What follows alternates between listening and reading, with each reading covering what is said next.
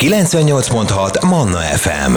Mindennapi életünk. A mikrofonnál Argyelán Kriszta. Hargyelán Kriszta vagyok, ez a 98.6 Manna FM életörömzene, és megyünk a konyhába 7 óra után, és mivel szerda van, természetesen most is van segítségem Kohári Éva személyében, aki a gluténmentes ízlik Facebook csoport alapítója, és aki ezúttal arra vállalkozott, hogy egy hát bonyolultabb recepttel érkezzen, már a múlt héten bemelegítettünk a marlenkánkkal, úgyhogy bátran neki tudunk ugrani ennek a receptnek. Mit hoztál nekünk? Szia! Sziasztok! Hát igen, most egy icipicit déledre evezünk, és egy tradicionális olasz, nem is tudom, hogy mondjam, ez kaláccsal? Igen, szerintem kalács, kalácsnak nevezhetném ezt, tehát egy olasz kaláccsal érkeztem ma hozzátok, de itt az elmúlt években azért már nálunk is egyre kedveltebb lett, ez pedig nem más, mint a panettone.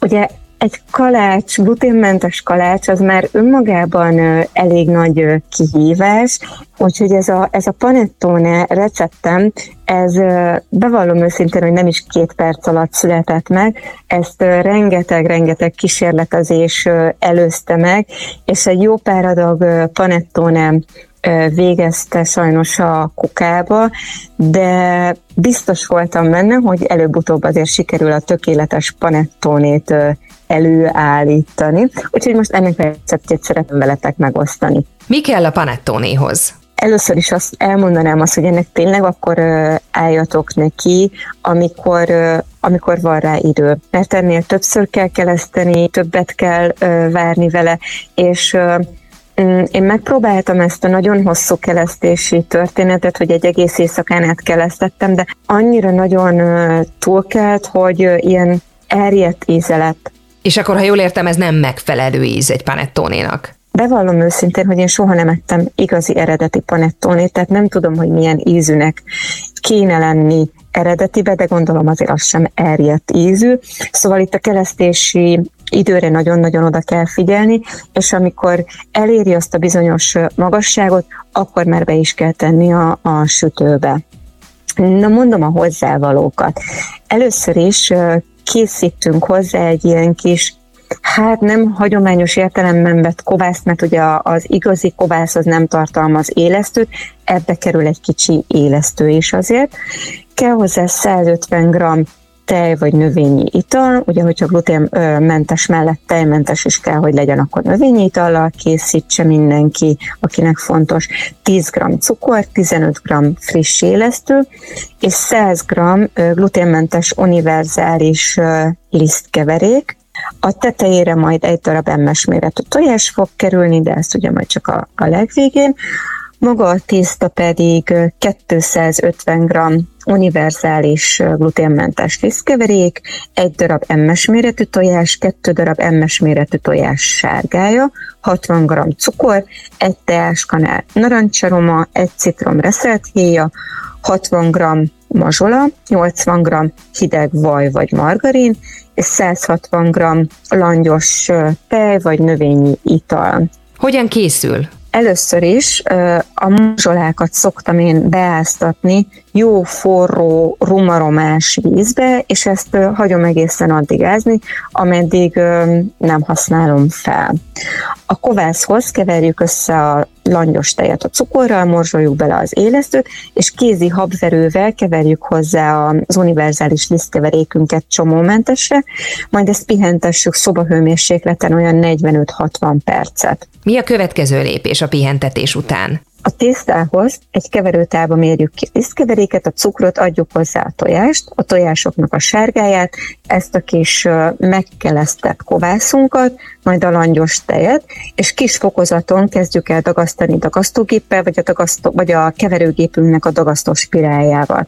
Amikor már úgy látjuk, hogy majdnem egynemű ez a tészta, akkor egész pici darabokba adjuk hozzá a hideg margarint vagy vajat, és így dagasszuk legalább 5 percig. Ezután a mazsolát szűrjük le, és keverjük hozzá a tésztához a citromreszelt héjával és a narancsaromával együtt. Itt nagyon fontos a megfelelő forma, ugye ez egy elég magas kalács lett, tehát ez, ehhez legalább egy olyan 12 cm magas tortaformát, vagy speciális panettone sütőt használjunk. Nekem van egy ilyen 18 cm átmérőjű, és 14 cm magasságú ilyen kapcsos tortaformám, én ebbe szoktam készíteni, de akinek nincs ilyen, ne essen kétségbe, mert egy sima fazék is jó hozzá, aminek ugye elég magas a, az oldalfala, vagy ha még ilyen sincs, én sütöttem úgyis panettonét, hogy kartonpapírból magasítottam meg egy lábost, tehát ez is készíthetünk otthon is ilyen sütőformát. Tehát ebbe a torta formába, vagy formánkba simítsuk bele a masszánkat, az aljára tehetünk természetesen nyugodtan sütőpapírt, hogy sokkal könnyebben ki tudjuk majd belőle szedni. Ez a tészta, ez ilyen nagyon puha állagú lesz, de így könnyen elválik az edény falától.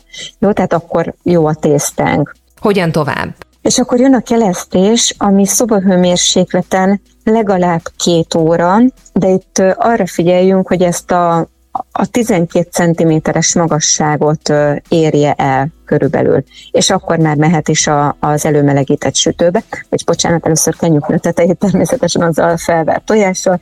Itt, aki szeretné, megszorhatja nyugodtan ilyen kis szeletelt mandulával, az nagyon-nagyon jól mutat a tetején és 170 fokra előmelegített sütőben süssük körülbelül olyan 40 percet, majd 40 perc után vegyük vissza a hőmérsékletet 160 fokra, és süssük még további 20 percet.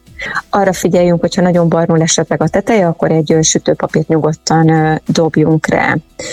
Ha megsült a panettonénk, akkor egy olyan 30 percet hagyjuk a formába hűlni, majd szedjük ki egy rácsra, és ott várjuk meg, hogy teljesen kihűljön. Nagyon szépen köszönjük, Éva, bízom benne, hogy mindenkinek sikerélményt fog hozni ez a recept. Én is köszönöm szépen, sziasztok! Kellemes karácsonyt neked is, és a családnak is. Természetesen a két ünnep között is várunk vissza majd vendégváros szilveszteri falatokkal. Kohári Éva gastrobloggerrel, a Gluténmentes Ízlik Facebook csoport alapítójával beszélgettünk itt a Manna fm és ez a receptünk is podcast formájában újra hallgatható lesz, akár itunes akár Spotify-on. Mindennapi életünk. Manna FM.